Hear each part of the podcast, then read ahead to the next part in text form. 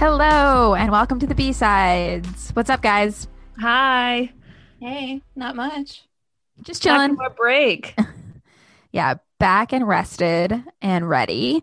Uh, in case you forgot, the B sides is a podcast for people who spend way too much emotional energy on what Harry Styles and Taylor Swift were talking about uh, at the Grammys, which is a little preview of what we'll be talking about today. I'm Becky. I'm Hannah. I'm Mimi. Uh, quickly subscribe if you haven't already. We come out every other Wednesday, and I promise you we do. So subscribing makes it easier to keep up. I'm just taking a sigh of relief now that the Grammys are behind us. It's a little stressful. It was. It was a lot to process and be prepared for. Yeah. And I also feel like in a pandemic, too, all, all these award shows have been stressful because it's been like, oh, I spend all of my time on Zoom and then I'm going to watch celebrities like fuck up Zoom, which is actually why I found this Grammys to be kind of refreshing because it wasn't like that. Oh my god, I felt I found it very stressful because I was watching people like not not doing great mask etiquette, and I was like, oh my god, pull up your mask, like pull up your mask when you're talking to someone. Which is all I actually was thinking the first time I was watching Harry and Taylor talk. I was like, pull up your mask. But then the second time I watched it, I could just focus on how sweet they were. I was kind of like the award. What you get for winning is you immediately get to rip off your mask. like that's the, that's the most immediate tangible uh, award from winning the Very- award. I Mhm. had just figured that everyone there was vaccinated, but they didn't want to tell us because they all had gotten it, like paid a lot of money for the Mhm. vaccine in some non ethical way. Mhm. Mhm. Yeah, I think so too. Um, which leads into what we're going to be talking about today. Not vaccine etiquette, but the Grammys. Uh, what's going on, who was snubbed, what we thought, what the history and context. And then we're going to give you our own special small little B-Sides Grammys. You voted our dear B-Sides Instagram friends, and we're ready to announce the winners. Some of them, honestly, a little shocking. Mhm. So grab your drink of choice, get your gown or your suit, whatever the campiest thing that you own, and let's talk Grammys. We are talking about this on Monday at 6 p.m. So we've had a full 24 hours to sort of like gel, let it soak in. Um, did you guys watch? And if so, what were your thoughts, surprises, no feelings? Hannah, what'd you think? I did watch, um, and Becky and I live tweeted from the B sides pod uh, all night. So that's a shout out to our Twitter, um, which is a really underrated uh, B sides social media platform. Actually, is our Twitter. Um, I was really nervous about it, and I was really ready to hate it, and I didn't hate it, and I was really entertained. Um, there were some parts that were still frustrating, that's why I'm glad that we get to talk about it, the, the parts that were frustrating. I think that the first thing I just want to say is that it was really Megan Thee Stallion's night. Um, I think that she, her wins were really beautiful in terms of like the, the categories she won. And we can talk about the, um, the Billie Eilish win at the end of the night that that was really interesting. And There's a lot to unpack there. But more importantly, even than that, I thought her performances were amazing. I was like, that is an entertainer. And especially having gone after Dua Lipa and doing a vibe for um Savage that was a little similar actually to the vibe that Dua I think was going for. I love Dua Lipa like so much. And the B-sides as like a community has loved Dua Lipa since 2017. But I was like, Megan executed what Dua Lipa I think thought she was executing in some ways, or just it was just more entertaining. It was just really, really, really entertaining. So I was really excited about Megan Thee Stallion's night. Yeah, after watching that Dua Lipa performance, I was like, do I want to see Dua live in concert? Which I hated thinking, but uh, maybe she was Yesterday at having. this time, you were really excited about her. You wanted her to win like I'm- everything. I'm still really happy for her. I just am more like, is she? If I'm going to be paying, I would assume 150 to 200 dollars to see her at Barclay Center for nosebleed seats. I'm like, I want a performance. Yeah. There were so many memes that came out of that performance, and every single one of them was like, me when I get the vaccine, me summer 2021. I was like, you're all making the same joke and you all know it, but that's fine. Spark joy. Um, yeah, I thought it was great. Great performance. Yeah, I feel like she. Uh, wait, are you talking about Megan or are you talking about Dua? Both. Yeah, I- was singular there, but but um, they both were in different ways, but related ways. Can we talk about Taylor's performance, which I loved? Yes, I loved it. it was a great medley. It was a. It was like it was like we handpicked the medley almost. Oh my god. Did we? I did I did text Hannah ahead of time that I thought that she was gonna throw Fearless in there because she was re-recording. So I, I psyched myself up for that and she didn't include it. But that's okay. It was still great. I saw someone with a take being like, um, I think it was like too overdone for what folklore and Evermore were, and that they wished it had been like more of like a uh, more of a similar vibe to the Betty performance at the ACMs, ACMs, ACM. Yeah, you know, for those listening, you can't see the face Becky just made, but it was a face of absolutely not, and I completely agree. Like, no, this is the Grammys. Like, let's do this. These are great songs. They actually are pretty big songs compared to the rest of these two albums, not compared to Out of the Woods from the 2016 Grammys, but I thought it was absolutely, I thought it was awesome that she made them as big as they could be. Yeah, and if you know Taylor, you know she loves little dollhouse rooms. That's like her that's her shtick. Like so when the lights are on, two white men are playing music in them when they when the lights come on. Yeah, poor Aaron Dessner had been in there like the whole recording. Jack was weird, Becky. I'm sorry. I know you love Why him. Why are you saying me? I thought it was so weird, but I thought the memes that came out of it have been so worth it. Have you seen the one where he's carrying that little camera around yes. And he's just like taking photos at random things? He's a weird guy. He's a weird guy. He's such a weird guy. I like blocked out. I appreciated the memes later, but I was like, I can't do this right now. I kind of like blocked him out of my peripheral vision. Yeah. That's I self- will be attending a Bleachers tour as soon as uh, we can. We can Absolutely. again. That'll be a great night. Um, something in general that I really was feeling, and this is just pandemic era times, is like the, I thought the performers did a really great job. I have complicated feelings about the fact that it's so performance heavy as opposed to show us the goddamn awards that are being awarded. Like, I really want to see them. But at the same time, I was entertained like all night. So that that was surprising because going into it, I was like, this is too many performances. I want the awards. And by the end of the night, I was like, oh, I kind of like loved a lot of those. Um, but I will say it was really awkward how little applause they got after everyone. Like it was really weird. And it was especially weird to have Trevor Noah come out. Like it was, I did not like that. And uh, if only just, it kind of suddenly like minimized their performers, their performances felt so big and so successful. And then Trevor Noah walking onto the bed after WAP, I was like, you are undercutting their performance. Like, or talking about Post Malone's face tattoo. And I was like, "Y- you just ruined the moment so much. I like talking about his face tattoo at inopportune times. But um yeah, I mean, I I think there's probably like so much planning that went into this in particular that like when there's something that you have to plan so much for, it's e- I feel like it's easy to at the last minute be like, "Oh," or while it's happening be like, "Right, we forgot like what to do about this." And like the applause and the afterwards of every performance was that.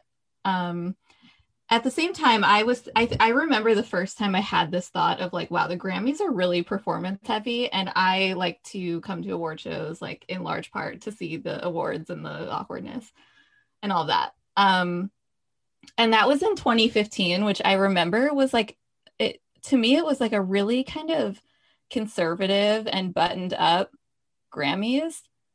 Um, listeners like pull up a tab, see what was going on there, and maybe you'll understand or see like some of the looks from that night. But it just like I was like, this isn't that good. And there are a million performances, and they're not entertaining in the same way that I found these to be, or a lot of other years. And I think that that is. I mean, I think we we just don't get that at like that many other award shows because you can't really do that with you know TV and movies and things like that. So it's a special music thing. Can you jog our memories? Like, what were a few th- moments from 2015? Because I don't even remember. So the the one- Macklemore year. No. Um that was let's see. By the Grace of God by Katy Perry. Oh that was actually a really good performance. But um that was the year of so like Sam Smith won big that year and um the one performance that really sticks out though is Rihanna, Kanye and Paul McCartney yes. four or five Yes. seconds. A song that I love, but I thought the performance was really flat. And their outfits are also part of what I'm talking about when I say it was very buttoned up and conservative. And I was just like, this is weird. Um, I would give anything to see Rihanna perform now, obviously, but yeah, so that was weird. But what I what I did really like about this one um which we can thank the unusual circumstances for is that like there weren't many weird like gimmicky collabs that fall flat and and there weren't even that many there weren't really covers aside from maybe like an in memoriam moment um so everyone was just like doing their own music and i thought that was really cool and i really actually enjoyed that it was pretty performance heavy despite the odd transitions and stuff Yeah, I think also in this year too, at least for me, is we're so starved for like live performances. And the only other live performances that we'd seen prior are those like stupid Zoom live performances. I'm even thinking like the DNC and like when Joe Biden won and they like helicoptered people in from like different points of the city, different different cities to like what is it, Bon Jovi It was like performing on that Miami roof, you know, like weird stuff. And it was like kind of nice. I was like having a jolt of excitement. I was like, oh man, like here's like people on the same stage or like close enough by that like it was semi normal. That maybe if those performances had been before the pandemic, I would be less excited about them.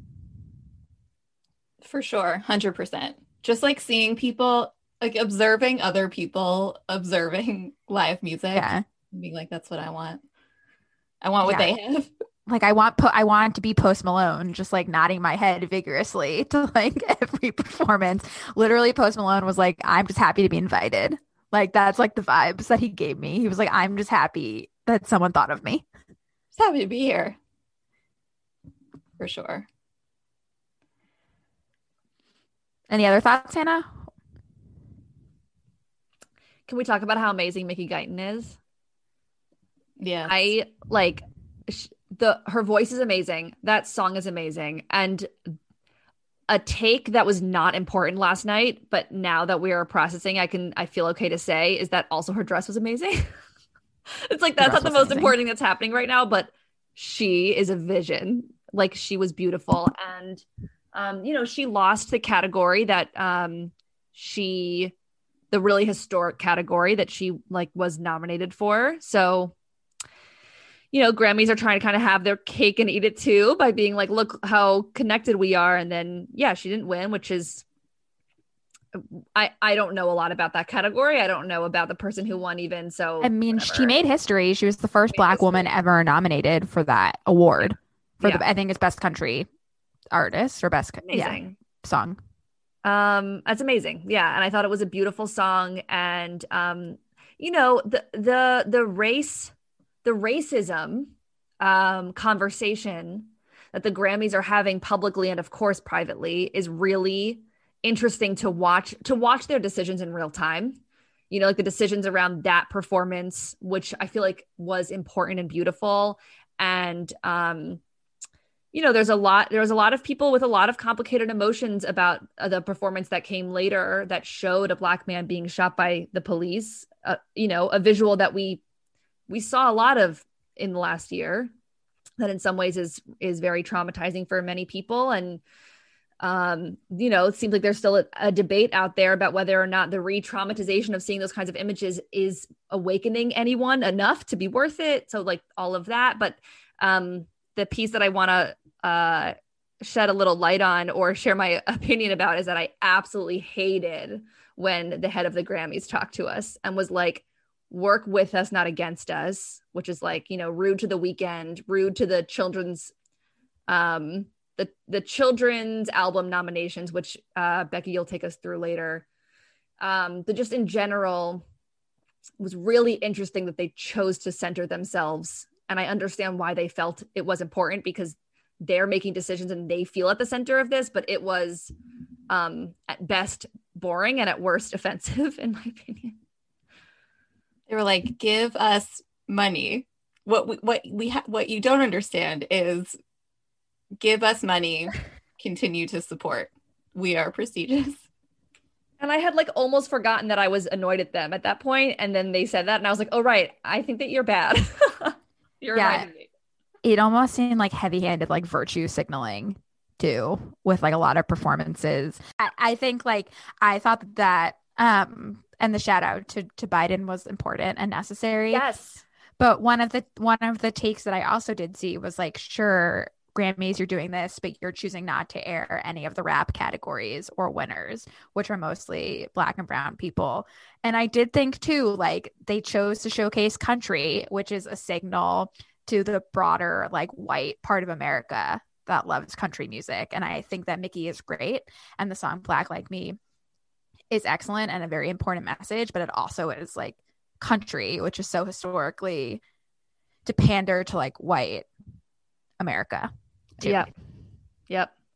There's I I know that we actually do a crossover with this with reality TV show more than we mean to sometimes and I think I'm just really thinking about the bachelor a lot these days as as the three of us are but there's a lot I think in common with the way that the Grammys has been handling things over the last few months Mhm. and what's going on with The Bachelor, only because what you're seeing is that the people who are in damage control mode are not actually the, the people equipped mentally, emotionally, like logistically to make big changes. So they are doing easy things for them. I'm not saying anything is easy, easy, but it is relatively easy for them to give spots to Black performers on the list of things that are easy, right? And then Yeah. they're not right, and they're not doing these other things. They're not showing the rap category winners, and they're and you know, black people, a black artist hasn't won the, some of the major awards in in many many years, and you know, you're just watching in real time decision makers um, think that minor changes constitute the structural changes that their vi- that their viewers are asking for, and it's that's not true. Yeah, they like give themselves a pat on the back, I'm sure, for having done a g- and they had Trevor Noah, who is black, do the host it too. Yeah, they're making changes that they're misreading the room. I don't know how well intentioned it is, and they are continuously exploiting people. Um, and to a degree, stereotypes, just like The Bachelor is, especially recently.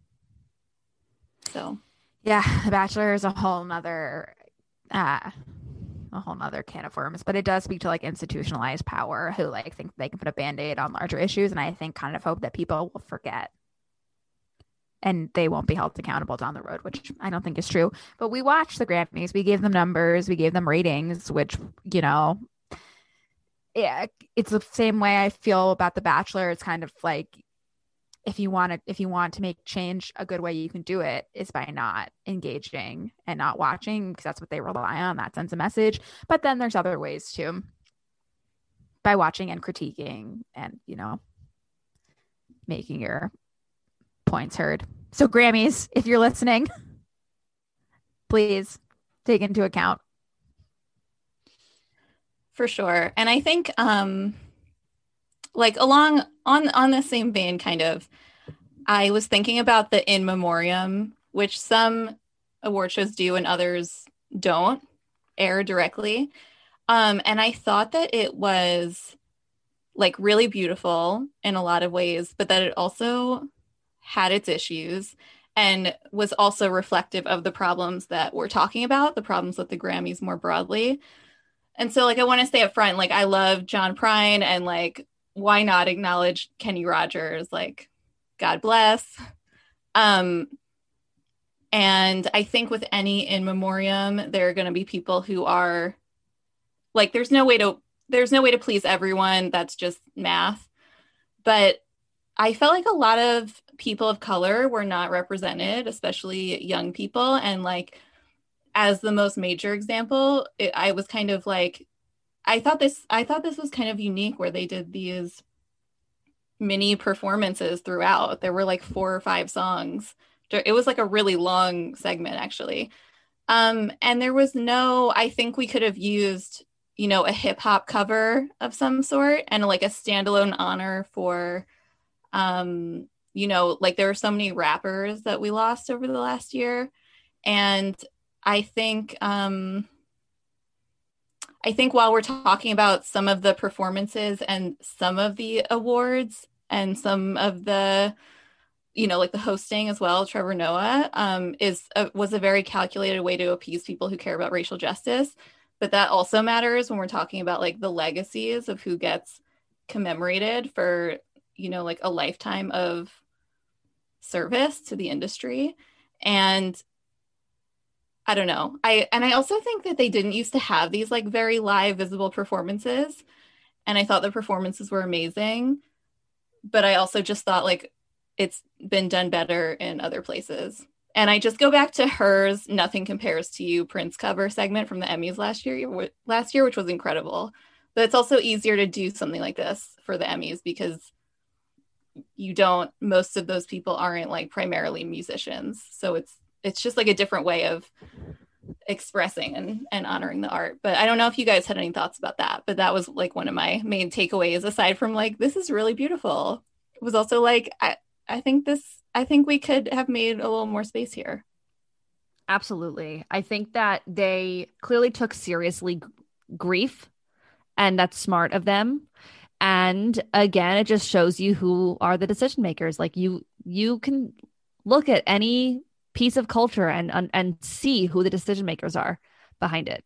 And it seems like you know they might have asked for like consultants here and there to flesh out some parts of their program but they didn't that but they didn't think to bring that same lens to say like who who are people collectively mourning this year when it comes to music in our in our culture you know there are a lot of people who are very upset that naya wasn't um shown or honored yeah yeah which is interesting yeah yeah that was weird she's she's grammy nominated she is? Was Glee yeah. nominated? With the with the Glee cast, which yeah, is like yeah, cool. You yeah, know. could have had Lea Michele singing her uh singing oh the God. song. Naya would come back from the grave. Her yeah. I won't even get into it. But uh yeah, that that would have yeah, that's a that's a good point as well. And she was she was like she was definitely honored up front at the Emmys.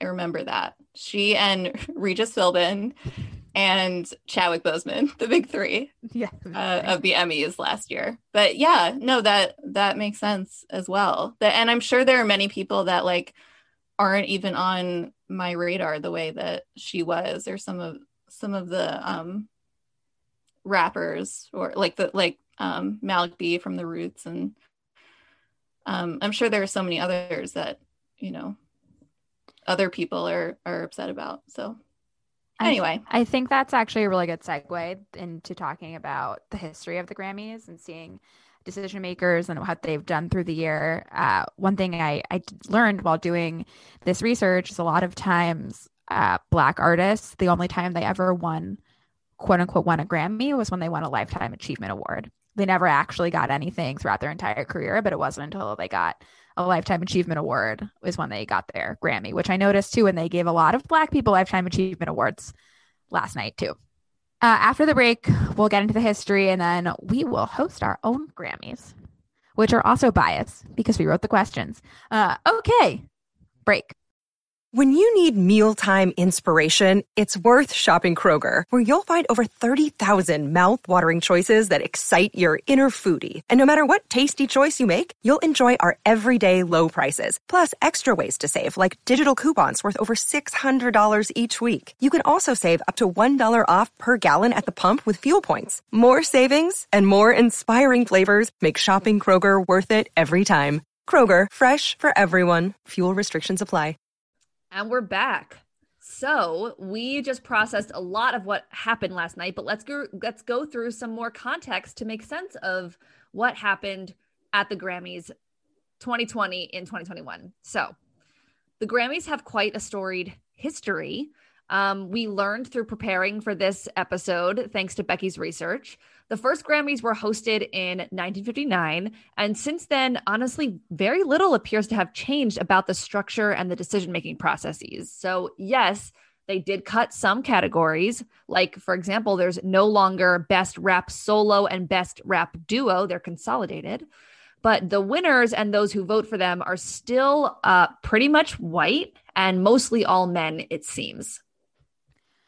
Yeah, and when I went digging on previous Grammys to sort of see how we got here, I came across the work of John Villanova, who's a professor of journalism, communications, and Africana studies at Lehigh University. And he has done some scholarly research on the Grammys, despite being a big fan, which is awesome, and is writing a book, uh, which I cannot wait to read, um, that found that Black artists get shut out of the Grammys completely for that not all black artists get shut out of the Grammys completely. Kendrick Lamar, for example, has won 13, but the top honors historically elude them. I don't, this may not be news for a lot of our listeners who, especially been paying attention to Beyonce, who is now won the most awards out of any female artist in Grammy history, but the top ones do elude her. So black artists regularly win categories that are considered black music like rap or R&B but do less well in the general field, the album of the year, the record of the year, song of the year and the best new artist. Yeah, Becky, thank you for um, introducing us to John Villanova because he also said he focuses on anti-blackness and he found that legends like Little Richard, Sam Cooke, George Clinton, and the Four Tops all won their first Grammys for Lifetime Achievement. Ray Charles didn't even win in the big categories until 2005 with his final posthumous album. So that flies into the face of what I was literally just saying about in memoriam and like people not getting honored. He was like he had to die to get honored, which is so upsetting.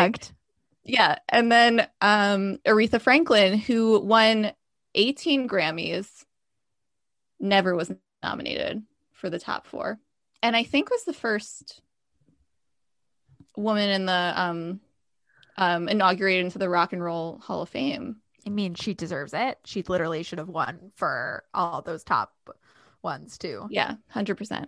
Totally. Um so what's going on currently? So interestingly, um up until you know the grammys is sunday night it wasn't only about who was the conversation wasn't only about who was nominated but really the conversation that at least i saw on on my twitter was around who was left out so the Weeknd, known for his massive hits like blinding lights which got us through the pandemic um was was left out so to the grammy nominations committee there was nothing for the Weeknd uh, at all and what that makes you have to think about is you need to talk about and think about who makes these decisions, right? Or at least what we know about them. The Grammy selection process is a little vague. According to the New York Times, anonymous expert committees are formed, but who makes them up remains confidential. And we don't even know what they are supposedly experts in. It's not even like only they're experts in music, they're just quote unquote experts. They review initial nomination choices by the thousands of music professionals who make up the voting membership of the Recording Academy, which is the nonprofit group behind the awards. And for 61 of the Grammys' 84 categories, they have the final say about who makes the cut. And then to the Grammy leadership, the committees are a check and balance step to preserve the integrity of the awards. But to suspicious artists, they are unaccountable star chambers that can subvert the will of the voters. For sure. So, you know, for contemporary artists like The Weeknd and hundreds of others, um, many of whom are probably lesser known, but you know, quite as talented as as some of the people um, that win these awards. The process is unfair and it leaves artists in the dark. And you know, if Black artists' music is never even proposed, what shot do they have of even reaching the nomination stage? So, you know, there's ingrained racism in these nominations, as we've been talking about, and who we consider makes quote unquote good music um, is is skewed by whatever by by race and you know that is the case whether we want to admit it or not or whether with our you know varying degrees of privilege we even recognize it or not so um becky becky reminded us that adele accidentally broke her Grammy in 2017. And it was just like, if that were Kendrick or Kanye, like what would be the media cycle around that? What would be the reaction to that? But I mean, it was like cute because it was Adele and it was, you know, an accident, which so Becky, thank you for reminding us about that. And this was like the Grammy when she was um dedicating it to Beyonce. And we'll talk about that theme more in a bit. But there was like this untrue conspiracy theory that she split it in half to share it with Beyonce, but then like really afterwards she just like went backstage and traded it for a new one. That wasn't a real thing, but it's a nice thought. That'd be pretty metal if she was like she just like smashed it. Um but along along these lines of like who gets uh you know these most meaningful awards and who gets snubbed I was looking into the origins of urban the urban contemporary category because there's been a lot of talk about that. And like sometimes it really does sound like throwing semi-random words together or at least like you don't just hear it and know exactly what it means. But it came up in the early 2010s for music that was between and not to be siloed into either pop or R&B. Um, so you can think of like Frank Ocean, who first won that album category in 2013, or Beyonce's Drunk in Love. It's like it's not a pop song in the way that a Katy Perry pop song exists, um, but it's also like incredibly popular and it has R&B roots. So some artists see see that category and the word urban as a code for black, others don't. Some see it as a code for like music the academy doesn't like. Like like that music goes in here. Um and others see it as a necessary category correction for music that has r&b roots but also elements of pop. And it's certainly popular. Um so yeah those you know the four the four main categories still hold the most weight and black artists continue to get slighted time and time again but i thought it, it was interesting to me to learn more about like why that category exists and what it means yeah, that is interesting. Um, and totally, I think, like pointed and choose, and those words are chosen for a reason. Uh, to and so back to the Weeknd uh, that he has stated that he'll no longer participate in the Grammys forever. And even three of the five Grammys 2021 nominations for uh, the best children's music album have requested to be removed from consideration in the category due to the lack of diversity. So I, it has me thinking like where does this leave us in the future of the grammys? I think it's a tough road ahead uh, the grammys and honestly almost every other award show i have in mind like the oscars and the emmys have always been out of touch with what viewers and listeners really like and crave i honestly kind of think the emmys of all of these is like the most in touch and maybe it's the most low stakes and i think this has to do at least is they always pick what makes them money over like real raw talent and whatever is going to get them the most views and the most, I think, positive press. But I, I am a sucker for like the glitz and glams that award shows bring. The Grammys are especially campy. Like Dua Lipa's outfit last night was wild. And I love to see like my friends all dressed up and interacting with each other. Like we got a Harry and Taylor thing. Like where else did we get that? And like we didn't really we had a red carpet sort of last night, but, but we didn't I don't know. I'm kind of torn. I don't really think award shows really have purpose, but they're fun. And I'm kind of grapple with like those two feelings in my head. I don't know, Mimi, what do you think? Yeah, I totally agree. I I love award shows for all of the reasons that you just mentioned. I think that's spot on. And also like the dilemma of knowing that they're bad in a lot of ways, but they're they're simply so entertaining and they only come around so often, you know? Um, and so, yeah, I mean, I think we'll have to see if this latest criticism of the Grammys, which feels like to me more widespread than ever, is a flash in the pan or if they will really change course. Um, but I do feel like there was a long period of time where the idea of ec- like anonymous expert committees was like, yes, this is credible, this is correct, and that that's it's not the moment. It's not the moment anymore. Um. So, yeah, that's how I feel about that. And I also think like one thing that I love about award shows is that they are time capsules for particular years. And I find that fascinating in the moment and then like in retrospect years later. And so I have like a rhetorical question that we kind of all, I think, us and like the think pieces and like everything that comes out has been kind of like circling around, which is like, what is the point? Like, and what should the point be? Like, do we and the world want the Grammys and other award shows to serve as time capsules of that particular year? Or do we want it to honor what art we think will have the most staying power in some ways or age the best, which like you obviously can't always tell. Um, and I don't think those are mutually exclusive, but they often also can be. And so that's just something I'm I'm grappling with as well. I absolutely agree. I think there's so much to to be figuring out now and I'm happy that I'm not an artist and I'm not on the Grammy nominated committee. I don't have to be the one to decide this. But I think something really interesting that um, I'm really excited about. I am excited that the Weeknd said I am never submitting this again and I'm excited that the children's album nominees said you know there was actually a beautiful part of their statement where they were like our whole goal is to like reflect a beautiful world to children and if this doesn't do that then like that's not what we're here for.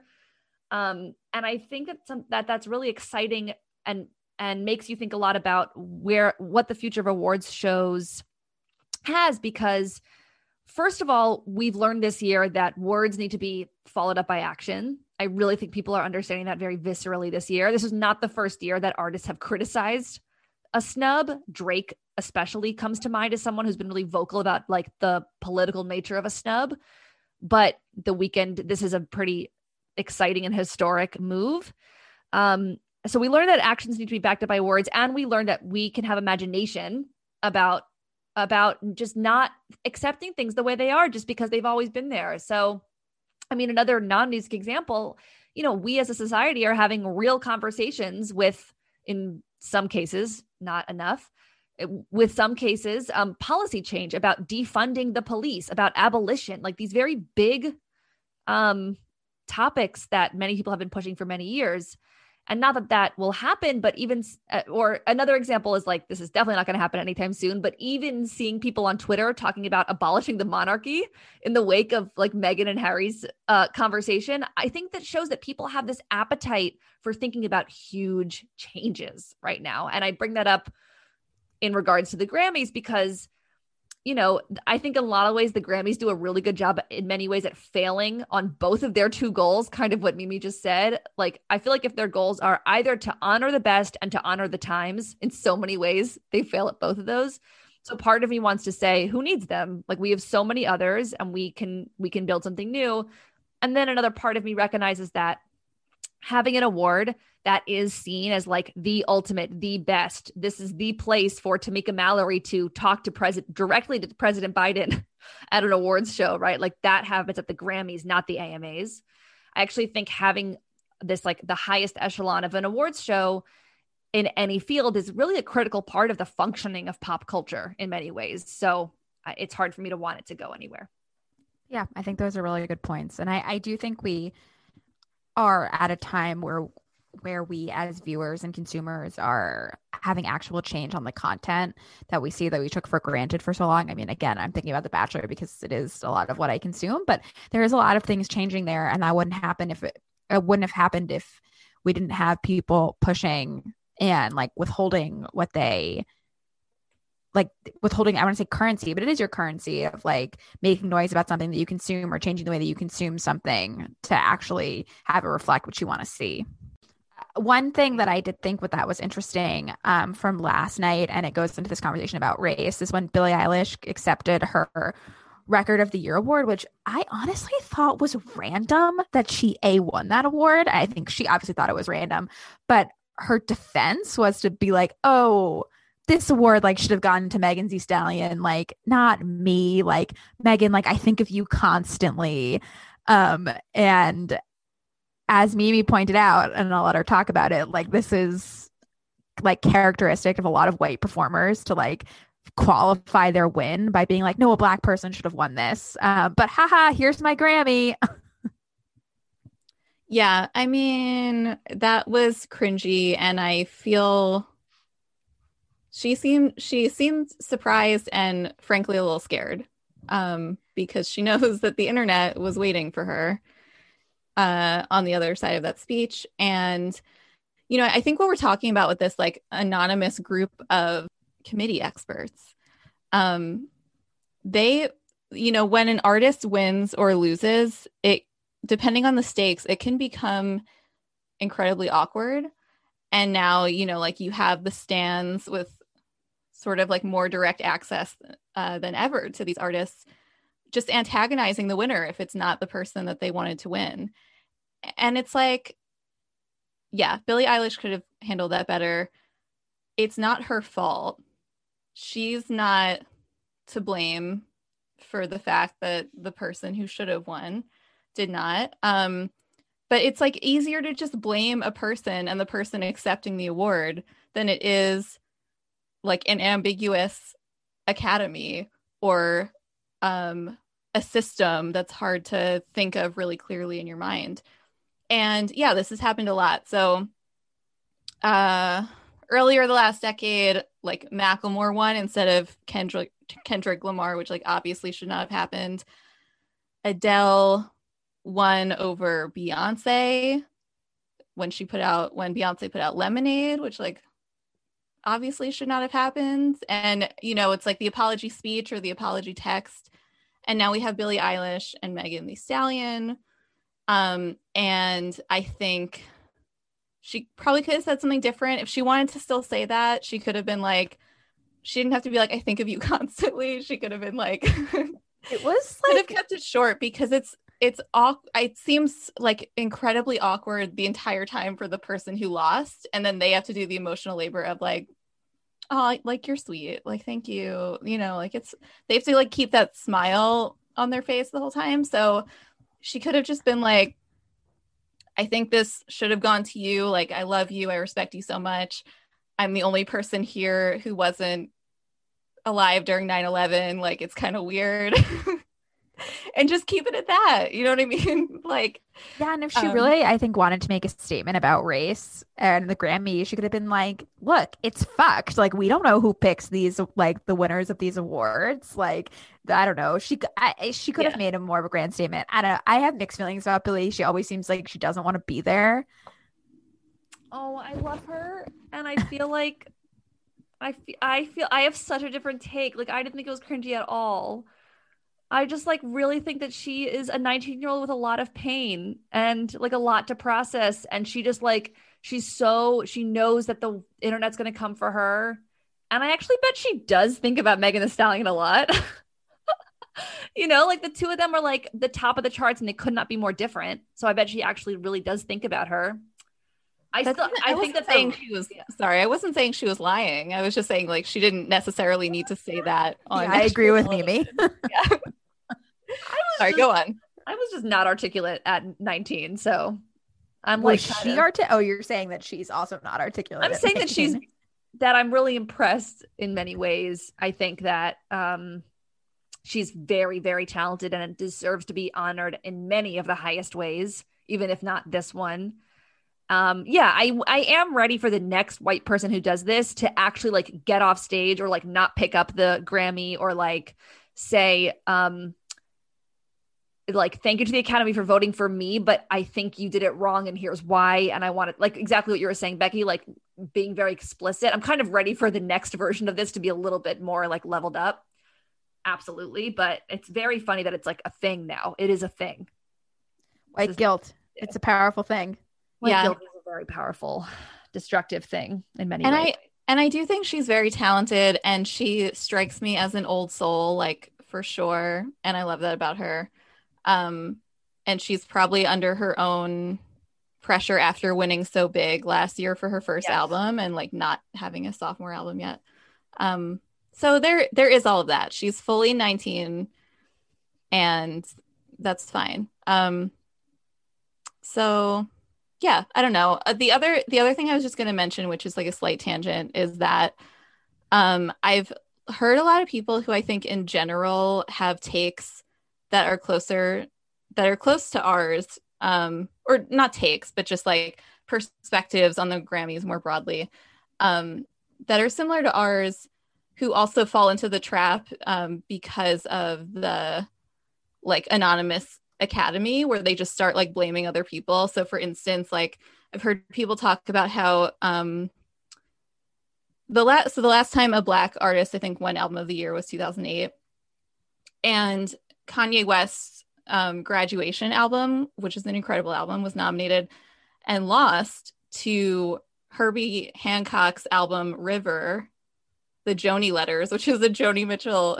tribute album, which is like sort of iconic, sort of weird. Um, but I, am here for it. But then I, I heard people being like Herbie Hancock over Kanye West's graduation album, and it's like, okay, like I get it, but I we don't like we don't need to be like pinning these two especially at the time like incredible black artists against each other. Again like why they're like the only time it's it it happens and it's Herbie Hancock and it's like first of all he's legendary. Second of all like it should happen in more years and it's not either of their faults that it doesn't happen. So that's the end of that's the end of that rant. It's a good rant. I would listen to it all day. Thank you but unfortunately, we do not have all day. So, what we do have, though, is our own Grammys. The crowd goes wild. The sweeping orchestral music begins and ends. yeah, that's what I'm going to do for the nominations. Um, I'm going to exit, I'm to mute you guys when it's time to stop talking.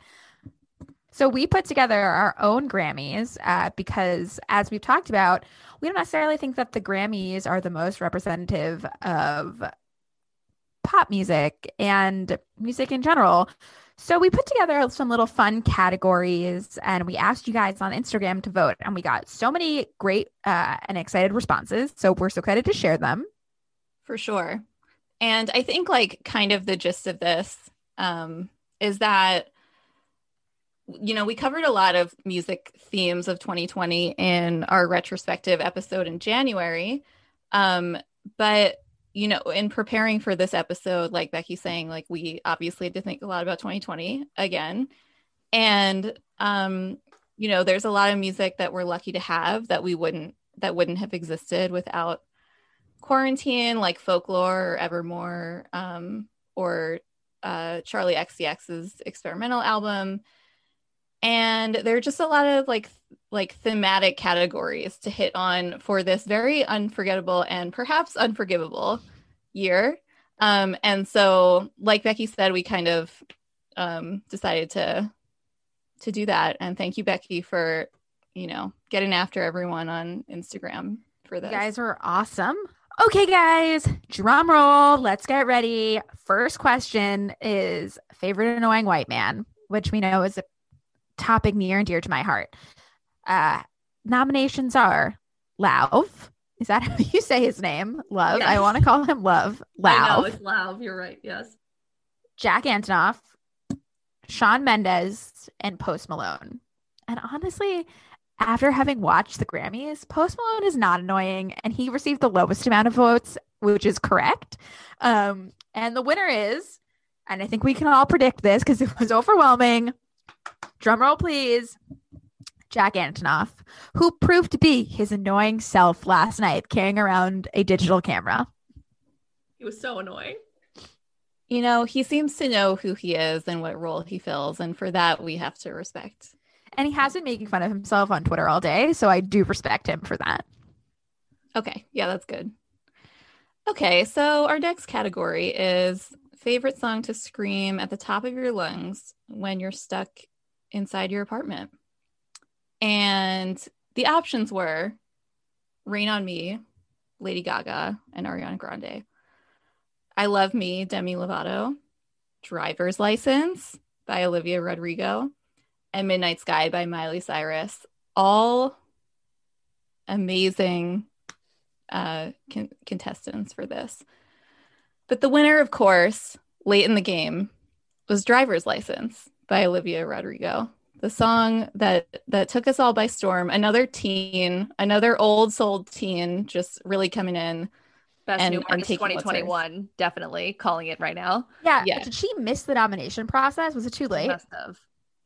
She must have, but they also are always a year too late. Like Yeah, Phoebe behind. Bridgers being nominated for Best New Artist, and she was like, "Hi, I've like been around here for a really long time." Yeah. Yeah. And like Adele's album in um in the 2017 Grammys came out in like late 2015, that kind of thing. Yeah becky, who it was? You said it was close. Who, who was it close to? Oh, rain on me. Oh, okay, great. Love that. I cannot wait to be in a club and for Rain on Me to come on and Ugh. to be like you getting like a drink or something and you're like, I gotta go, I gotta go dance. And you just make it to the dance floor when you hear those first like "Da-na-na," you know, Becky, Me. maybe like you can do the Lady Gaga parts, and I can do the Ariana Grande parts. Yeah, can, that sounds good. Okay, great. I'm excited. I didn't ask for a free ride. Ugh, so good. Um, okay, so that's our favorite song to scream in our apartments. This is our favorite song to pace to. Now pacing in our apartments was another big activity of the last year. And the nominees are Willow by Taylor Swift, Gasoline by Haim, Motion Sickness by Phoebe Bridgers, and Don't Make It Harder on Me by Chloe and Hallie. And the winner is Willow. We love to pace to Willow. Um, shout out to Haim last night. I was really proud of them on their Grammys. We didn't talk about them, but they just seemed ha- again other group happy to be there. And I saw a funny tweet that was like, "Do you think John Mayer group texts all three Haim sisters to ask who's down?" I do. I wouldn't have thought of that, but absolutely. I know. Yeah, but congrats to them and congrats to Willow, which just has an acoustic guitar that is so insistent, you know, great to pace to. Yes, and opposite of pacing, we have de- best dance party for one, uh, where we have "Happiness" by Little Mix. Little Mix, another group that got snubbed at the Grammys. Uh, they didn't even get to perform. "Don't Start Now" by Dua Lipa. "WAP" by Cardi B and Megan Thee Stallion, and "How You Like That" by Blackpink. Another group that got snubbed at the Grammys. The winner was "Don't Start Now" by Dua Lipa we like the grammys have the pulse on the good pop songs is congrats to dua she won last night and it was very deserved and i'm really happy for her and she won here and so i'm also really happy for her Amazing. Okay, next category I think is really important. Um, hannah it's not your turn oh my god, I'm so but you can go if you want to take this one maybe you can do the next one Whatever you want. but uh, you were excited about it but You seem very excited about it. Go Hannah, ahead. you should do it It's okay. Should All I right, do it? I guess I'll. It's up to Do you. it, do it. Go ahead. All right. I guess I'll go. Okay. So, you know, Dua Lipa was not underrated, I would say. I think she was she was properly rated and awarded for this moment. Um, but our next category is underrated song or moment that deserved more, frankly, from the year 2020 and perhaps from the Grammys. So, number one, Kesha's album, High Road. Um, Lady Gaga's album, Chromatica. Justin Bieber's album, Changes. And Carly Rae Jepsen's album, Dedicated Side B. And you know, this isn't really an obvious win necessarily, but maybe it is if we think if we think hard about it. Because the winner is Carly Rae Jepsen, Dedicated Side B. Um, you know, which is a fantastic album and another Maybe one I'm that gonna let I'm gonna let you finish, but Kesha's album was the most underrated song and moment that deserved more. I walked into that. Yeah. I walked right into that. Um Yeah, no, that's completely fair. It did deserve more. what what if Taylor Swift did that? What if she was just like, yeah, that's completely fair. Like just rescinded that. anyway, um Good point. 2009 Okay. 2009 culture it's back um so yeah i mean all of i think we can say all of these albums except perhaps justin bieber's uh deserve more and um you know i have my personal favorite and my personal favorite one so obviously i'm biased but you know i think this was a close call as well Can I just also say something fucked up about the Grammys? The fact that Yummy was nominated for a Grammy, I that should be enough for the Grammys to want to restructure themselves. and also 100% and also the fact that like which i forgot about um but justin bieber was telling people to stream it in all these like bizarre ways so that it would get you know millions and millions and millions of plays. I think he like knew it wasn't that good but he was basically encouraging the kind of behavior that fans and stands will usually just like do on their own that like weird like really next level behavior. He was like encouraging that which is kind of embarrassing. I'm like, I'm over him. I hate to Well, say you know, it. he he was really angry that he was um, nominated for the pop category. Do you remember this? He was like really angry about it, and he came out with the whole statement being like, "I submitted this as an R and B album," and like it it was actually kind of interesting. He was like, because of like the racialized way that the Grammys do their work, they're like, pop is white and R and B is black, and like he was like, this was an R and B album. I'm like, okay, Justin, I understand. I actually think his I point get is, his point. Yeah. um, this But was an was- urban contemporary album I Yeah, picture no. him being like Usher. Like, do you know my dad, Usher, the vendor of Toaster Strudel? He would tell you this is an R&B album.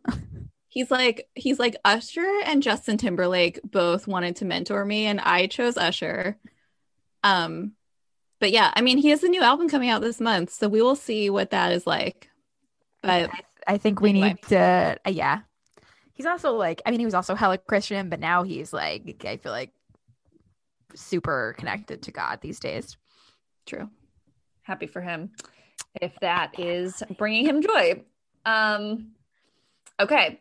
Yeah i'm happy for carly rae to win that category but i would have been happy with with high road or chromatica. All moments that the pan all, all albums that the pandemic really yeah overshadowed. Okay our next category is the most poignant political message the one that made us feel our feelings and feel the desire to take action the most great nominees in this category, which include Dua Lipa, Boys Will Be Boys, Her, I Can't Breathe, Teyana Taylor, Still, and Beyonce, Black Parade. And because our audience is so similar to the Grammy nomination committee, I guess the winner is Her. Yay.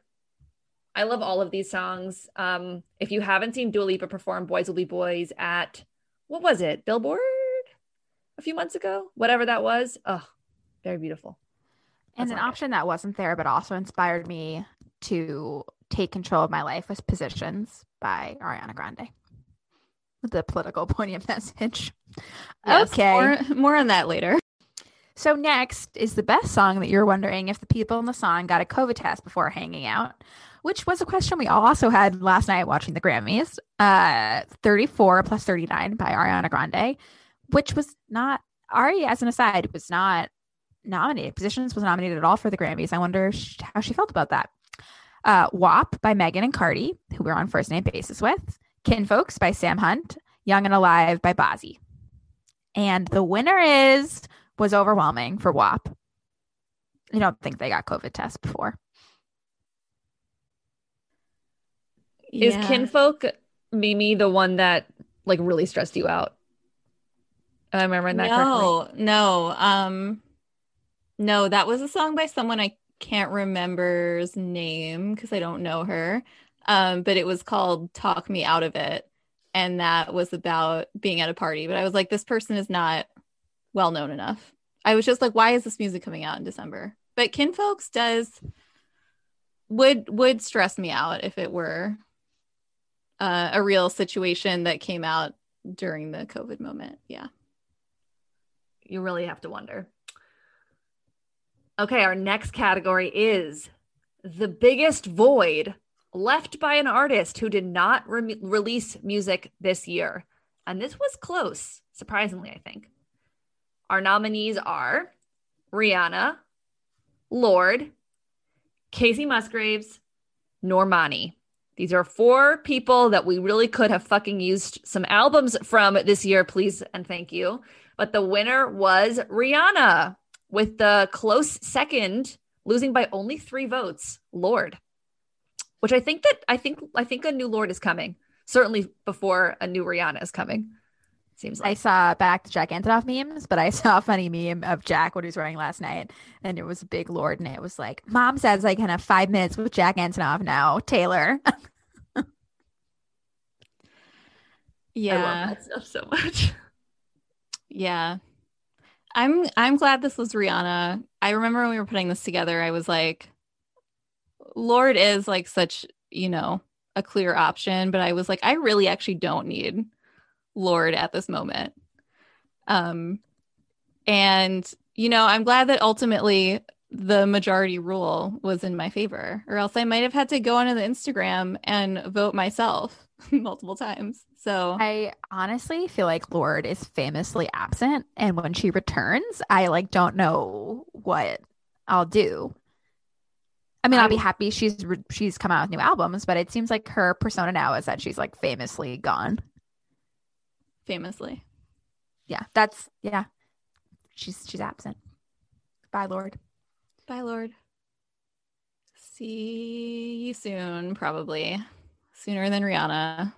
Um, okay, so we have one more award to give out, but this one is a special one. Do you guys know, listeners, at award shows when they give out like a Vanguard award? I feel like MTV does this a lot for, um, you know, someone legendary, and it's usually named after someone legendary you can't answer me, but I think you know I'm talking about. And here we decided we would give out the Girl Boss Vanguard Award. And guess who it goes to? It goes to Ariana Grande for solving the election in the White House in October of 2020 with Positions and the Positions music video. She won. She got it. She did it. Girl She boss. it. And I think that if she was here to accept the award, she would thank Scooter Braun. It's only natural. Yeah. That- behind behind every great woman is Scooter Braun. Scooter Braun. That's the girl boss way. That is. And I mean, if that was our inaugural Girl Boss Vanguard Award, I just cannot wait to see who will win next year. It's honestly hard. Ari like sets the bar super high for for it, but I could see another Scooter Braun fellow Demi Lovato getting there. Oh my God. Demi definitely might accidentally win the Girl Boss Vanguard Award this year. And if so, I'll be really disappointed in her. She is she is on track to be very competitive for that award, I will say. She is. So, thank you guys so much for voting. It was so much fun. That was a hoot. Really, really, really fun. Um, and that's our show. Uh, but it's not the end of the conversation, and we can't wait to hear what you think. We want to connect with you on social media, and here's how. Follow us on Instagram listen to the B sides, on Twitter at the B sides pod, join our Facebook group by searching the B sides or going to it at bit.ly slash B sides F book group, all one word. And subscribe to our podcast, rate and review us on iTunes. Five stars, please. If you're going to do under that, don't do it. Rethink, take a walk, question yourself. And we will see you in two Wednesdays. And until the next time we cut to the feeling, I'm Becky. I'm Hannah. I'm Mimi. Bye. Bye.